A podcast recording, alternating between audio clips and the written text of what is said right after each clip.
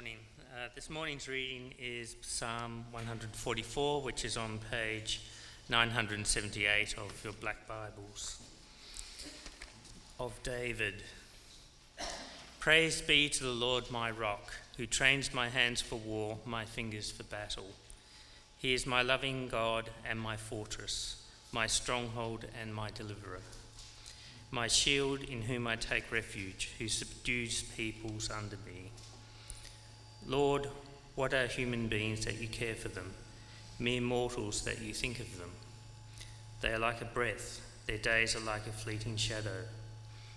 Part your heavens, Lord, and come down. Touch the mountains so that they smoke. Send forth lightning and scatter the enemy. Shoot your arrows and rout them. Reach down your hand from on high. Deliver me and rescue me from the mighty waters, from the hands of foreigners whose mouths are full of lies, whose right hands are deceitful. I will sing a new song to you, my God. On the ten string lyre I will make music to you, to the one who gives victory to kings, who delivers his servant David. From the deadly sword, deliver me, rescue me from the hands of foreigners, whose mouths are full of lies, whose right hands are deceitful. Then our sons in their youth will be well nurtured plants and our daughters will be like pillars carved to adorn a palace. Our barns will be filled with every kind of provision. Our sheep will increase by thousands, by tens of thousands in our fields. Our oxen will draw heavy loads. There will be no breaching of walls, no going into captivity, no cry of distress in our streets. Blessed is the people of whom that is true. Blessed is the people whose God is the Lord. Well, good morning. It's indeed a privilege and a joy for me to share God's word with you, and I'm really grateful to Carl for this opportunity. This morning we are continuing on in our series on the Royal Psalms, and last week we heard Carl take us through Psalm 45, um, where we saw the picture painted of um, God looking at his bride, the church, um, an imagery of a wedding and reflects God's love and care for his bride. Our passage this morning is from Psalm 144, as we heard read to us. But before we look into the Word of God, let's bow our hearts in prayer. Our Father and our God, we humbly come before you as we look at your holy Word. We pray, Lord, that you will open our ears and open our hearts May your word go out in power, encourage, strengthen, convict, and uphold the hearts of all. In Jesus' name we pray. Amen. So please keep your Bibles open as we follow along on Psalm 144. We're looking this morning at uh, primarily the first eight verses of this psalm. When we come to the book of Psalms, I've often thought that they are usually the favorites of Christians. There is something so uniquely direct, so comforting, something that resonates within the hearts of all, especially when we read the Psalms. And I think in this particular psalm, we'll find a lot that resonates within our hearts in whatever circumstances we might find ourselves in. The first thing we are told about this psalm, Psalm 144, is that it is a psalm of David. Charles Spurgeon, the mighty preacher of the 19th century, said of this psalm that the language of the psalm is so obviously David's that it could hardly be ascribed to anyone else. In fact, in this psalm, there's a, there's a passion, there's a frankness, an almost childlike intimacy which makes it so obvious that this could be, you know, hardly anyone else could have written it. There's something so unique about this psalm that we know that it, only David could have written it. In fact, there are echoes of this psalm in um, Psalm 18 and also in the book of 2 Samuel, chapter 22, where David uses very similar language. We're not sure exactly when the psalm was written, but commentators tell us that based on the reference from Psalm 18, the reference from 2 Samuel, The psalm was likely to have been written during the latter half of David's life. So, when David had been well established as a king and he was a mighty conqueror by that time, he'd been through many trials and many circumstances, and perhaps he's again in a sticky situation. He's again surrounded by enemies. Or perhaps he writes the psalm thinking back to the way in which God had delivered him in the past.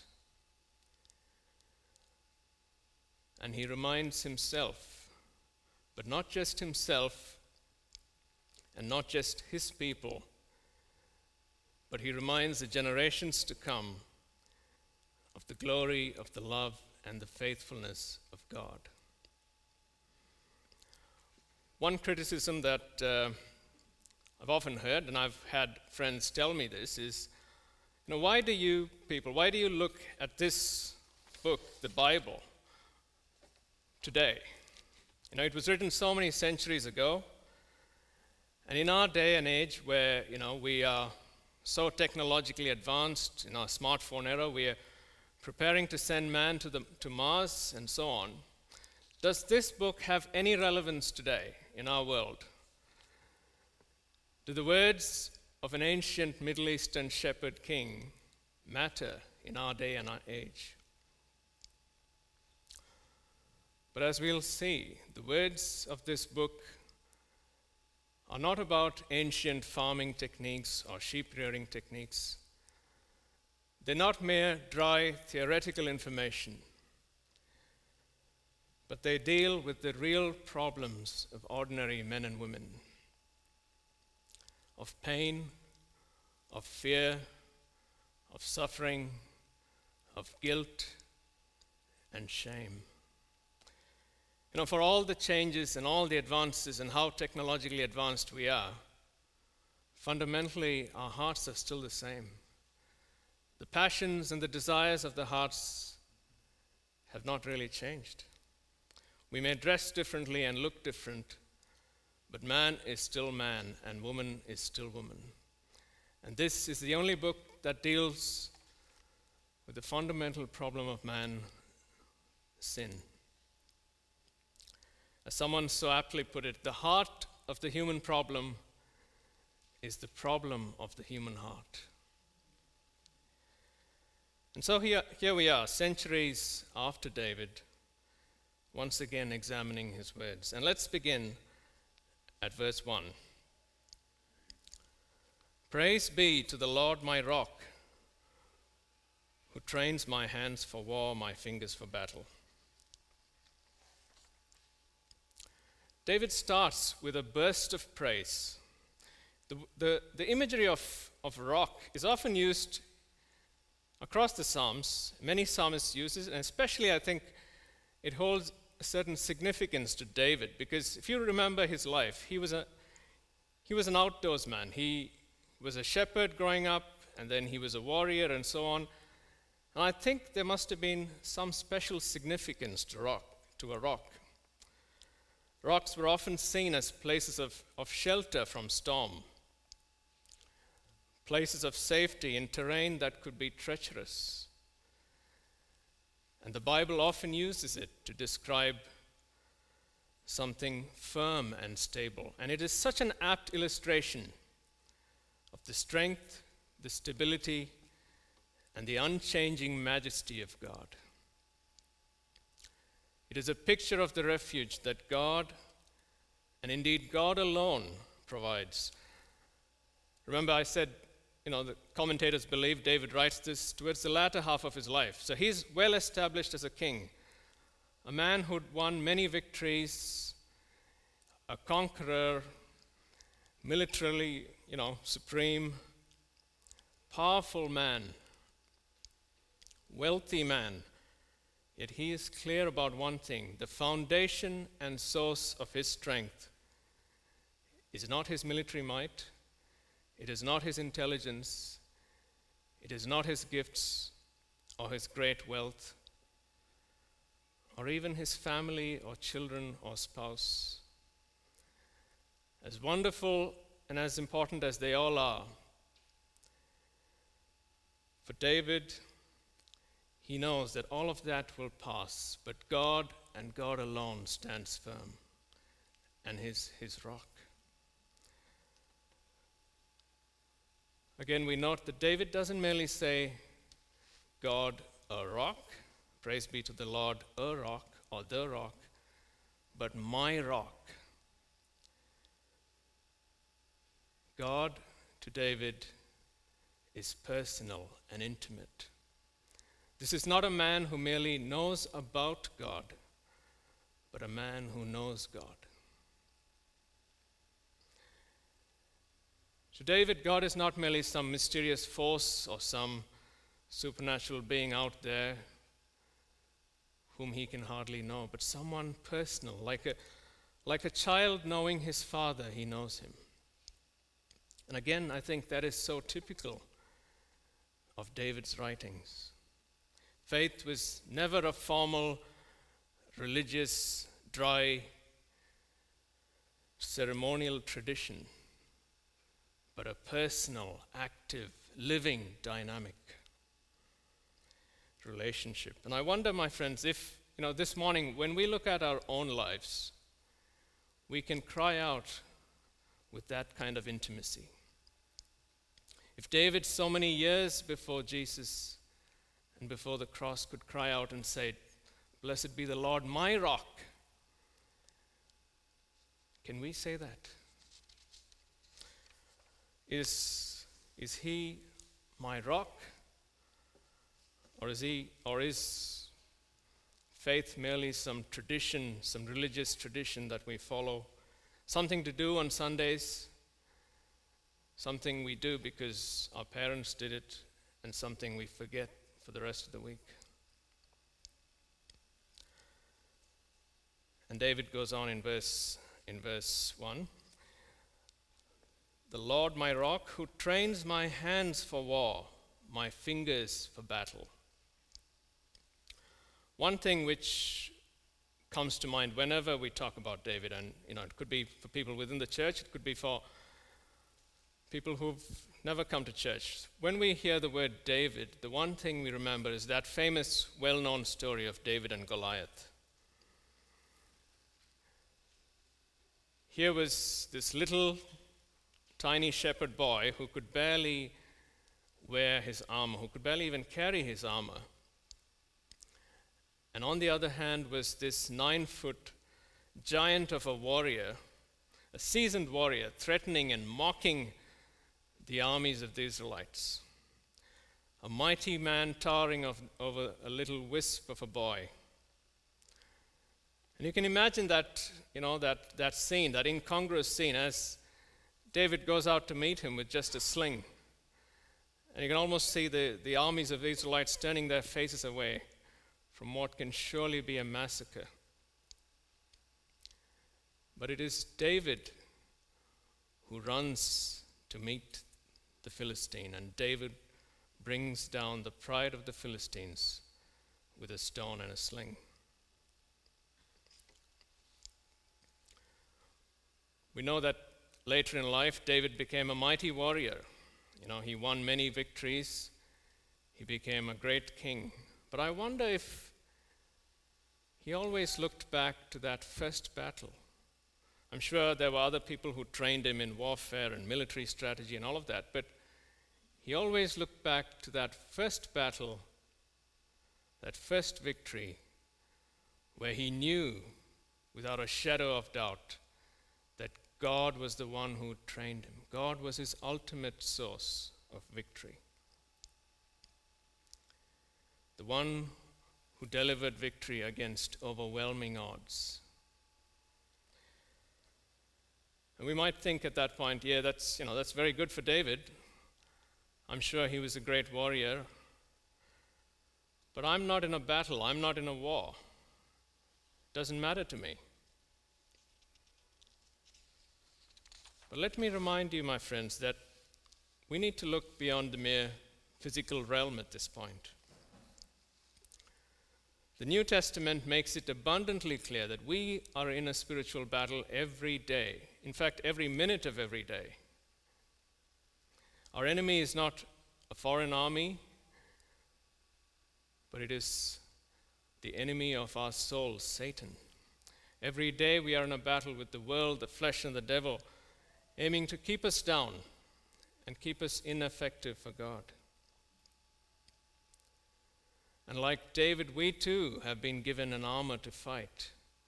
The great chapter in Ephesians, Paul talks about the breastplate of righteousness, the shield of faith, the sword of the Spirit, and so on. And we are called to take up our armor and fight, remembering that it is God who trains us, who prepares our hands for battle. And like David, we too must be ready to fight, to bring down the Goliaths in our spiritual life. Against overwhelming odds, against seemingly inevitable defeat, God is the one who stands with us in this fight, and He will deliver us, no matter who threatens or how big or impossible our spiritual enemy might seem. And again, perhaps just thinking of that past and thinking of all the things that God had done for him, David goes on in verse 2. He is my loving God, my fortress, my stronghold, my deliverer, my shield in whom I take refuge. It's almost like David is running out of adjectives here. He's, he's bursting out in praise. He can't control himself anymore. Again, this is a man who knows God. He doesn't merely know about God, God is intimate and personal. The God who delivered him from the paw of the lion and the bear was the God who was his rock. And he goes further and he says, My stronghold, my deliverer, my shield. And I wonder again, perhaps, you know, if you again look at the life of David, there were times when he was chased from one end of the country to another, when he could barely sleep or eat, probably slept with one ear and one eye open as the armies of King Saul chased him. Perhaps he was thinking about the times when he was betrayed by his very friends, by his, by his own son. Everyone had turned against him. And he was harassed and hungry and worn and, and in despair. But in all that time, and through all the problems that he'd faced, there was one constant and one unchanging source of comfort, one fortress and stronghold of protection and comfort, one sure refuge in times of strife, his God.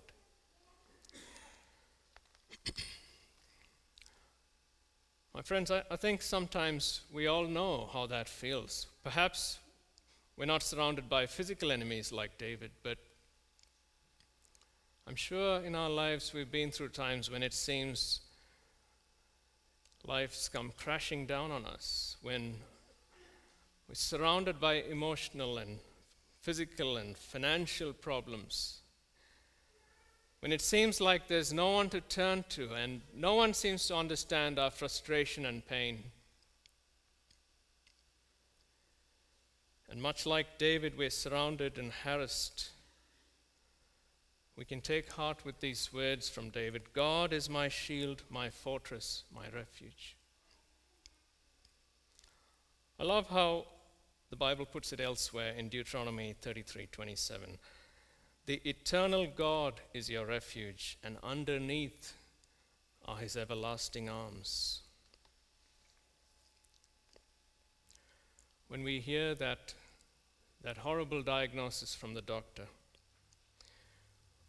when we hear the news that we don't want to hear about, when the boss calls you into this office to give you that dreaded news, and you feel your foundation shaking and the floor giving way underneath, and we're tempted to think, does God care? Is God even there?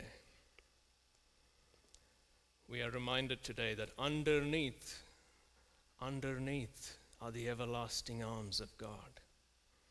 In the fiercest storms, we are never alone. Our anchor holds firm. And like David, we can be sure that when all else fails, when there's no one to turn to, one ear will always hear, one gate is always open. Having looked at the awesomeness and the faithfulness of God, David now turns his eyes to man. And we read this in verse 3 O Lord, what is man that you care for him, the Son of Man that you think of him? Man is like a breath, his days are like a fleeting shadow. Again, David, this mighty king, historians describe him as you know, one of the greatest kings in history, perhaps comparable in some respects to King Alexander the Great. He can be ranked as one of the greatest kings of history.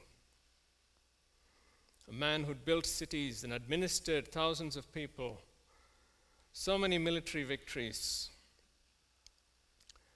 such a talented musician and, and a warrior and a poet and so on. Yet one glimpse at the majesty of God, and he realizes that all of that is just a passing shadow. All his glory and power will fade in a few years at best. In fact, David's son, King Solomon, perhaps, I think, captures it best. And as he says, describes the emptiness of a materialistic world as a vanity of vanities, a chasing of the wind. Or listen to the words of prophet Isaiah All men are like grass, and their glory like the flower of the field. The grass withers, and the flowers fade, but the word of the Lord stands forever. Man is here today, and he's gone tomorrow.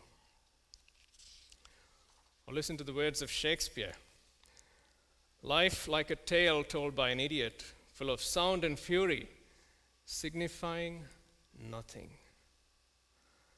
And that is the ultimate nothingness of a life without an anchor. We look around and we see the posturing and the talk of all these grand men on the world stage and all their glory and all of that as if they last forever. And yet, one snap of a finger, that's all their lifespan is. But if we turn from that to our own lives, I wonder, my friends, if perhaps we too can sometimes be full of self importance and pride, making our own grand schemes, forgetting who's really in control.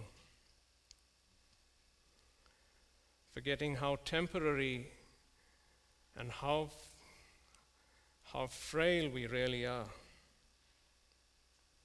And again, David reminds us of the reality that man is ultimately insignificant, frail, and fragile unless we are anchored on the rock, of hope. But David also reminds us that it is to this insignificant, fragile, weak being that the eternal creator of the heaven and earth chooses to be a rock, a redeemer, a shield, a refuge. Not to the proud and haughty, but to the weak and lowly he comes to stand with them as their refuge.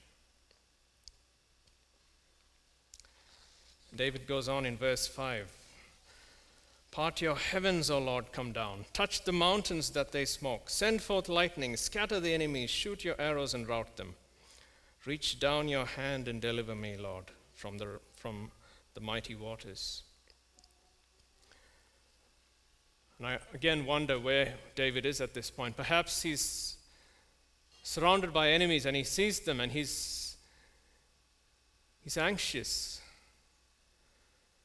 and he asks God to deliver him in a mighty way. Touch the mountains and they smoke. Send forth lightning.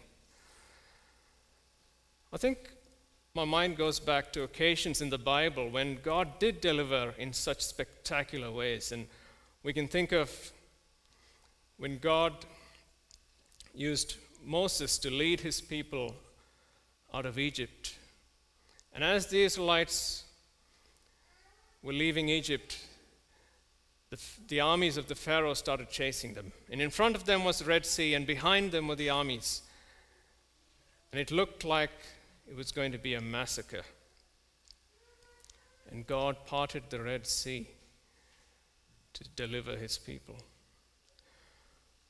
Or I think of uh, the story of King Hezekiah, which I remember as a church we studied last year during our study of Isaiah, when surrounded in a siege of Jerusalem by the mighty Assyrian army, he pleaded to God for help and said, God, deliver me, Lord, from this army. And this is what we read. The angel of the Lord went out and put to death 185,000 men in the Assyrian camp in one night. And perhaps David here is pleading for a similar dramatic intervention. Part your heavens, O Lord, send forth lightning. But indeed, many years after David, in a way that perhaps David never anticipated, one greater than him would indeed part the heavens. The one whose throne will last forever came not with the thunder and crashing and lightning, but with the gentle whimper of a little child born into this world the child whose birth we celebrated just a month ago. He came to deliver not merely David or even David's descendants, but all of mankind from the curse and bondage of sin. Not by lightning and arrows and thunder and crashing, but by taking on himself the sins of you and me, the Son of God came, that whoever may believe in him should have everlasting life. He came to save us, as David writes, from the one whose mouth is full of lies and whose right hand is deceitful, that father of deception, Satan. He took our place the one who controls the lightning and the wind, the eternal one who strung out the stars in space and who holds the hollows, sorry, the, the waters of the earth in the hollows of his hand, is the one who gave his life for you and me. What a Savior, what a gospel. What is man, O oh Lord, that you think of him? How insignificant we are, and yet you care for us. And David, as a king and a leader, he looks beyond himself. He looks beyond his own problems and his own life. And he looks to the generations to come, and he yearns that his, that his sons will be like trees nourished by the word of God, that his daughters will be like pillars of support for others, that his people will not vainly chase after the wind, but will be those whose hearts are anchored on the rock. And he cries out passionately Blessed are the people of whom this is true. Blessed are the people whose God is the Lord. My friends, I hope this morning this, is, this hasn't been merely a theoretical discourse on the life of David. The question God's word asks is Where are you? What is the rock in your life when everything crumbles around you? Can you truly say, like David, The Lord is my rock? Or do you feel yourself far away from Him? Perhaps this morning you're sitting here anxious, surrounded by trials and difficulties and circumstances which are too hard to bear. Perhaps you look okay on the outside, yet internally you're struggling with a load of shame and guilt and darkness and despair. It is my privilege to remind you with David of the fleeting, shifting, temporary nature of this world and point you instead to the everlasting, eternal rock who has parted the heavens to come down and deliver you from guilt and shame, from sin to salvation, from bondage to freedom, from the depths of despair to the heights of hope.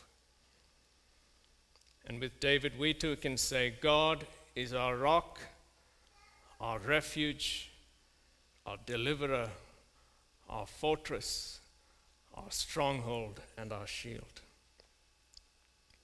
Blessed are the people of whom this is true. Blessed are the people whose God is the Lord. Let us pray. Our Father and our God, we thank you for these words of David written so many years ago. We thank you that your word is still alive and active even today. We pray that you work in our hearts by your Spirit through the power of your word. Strengthen our hearts and minds and prepare us as we go into battle this, this coming week. Help us in our spiritual lives to be anchored on the rock of Christ, the rock that stands firm in a fleeting world. In Jesus' name we pray. Amen.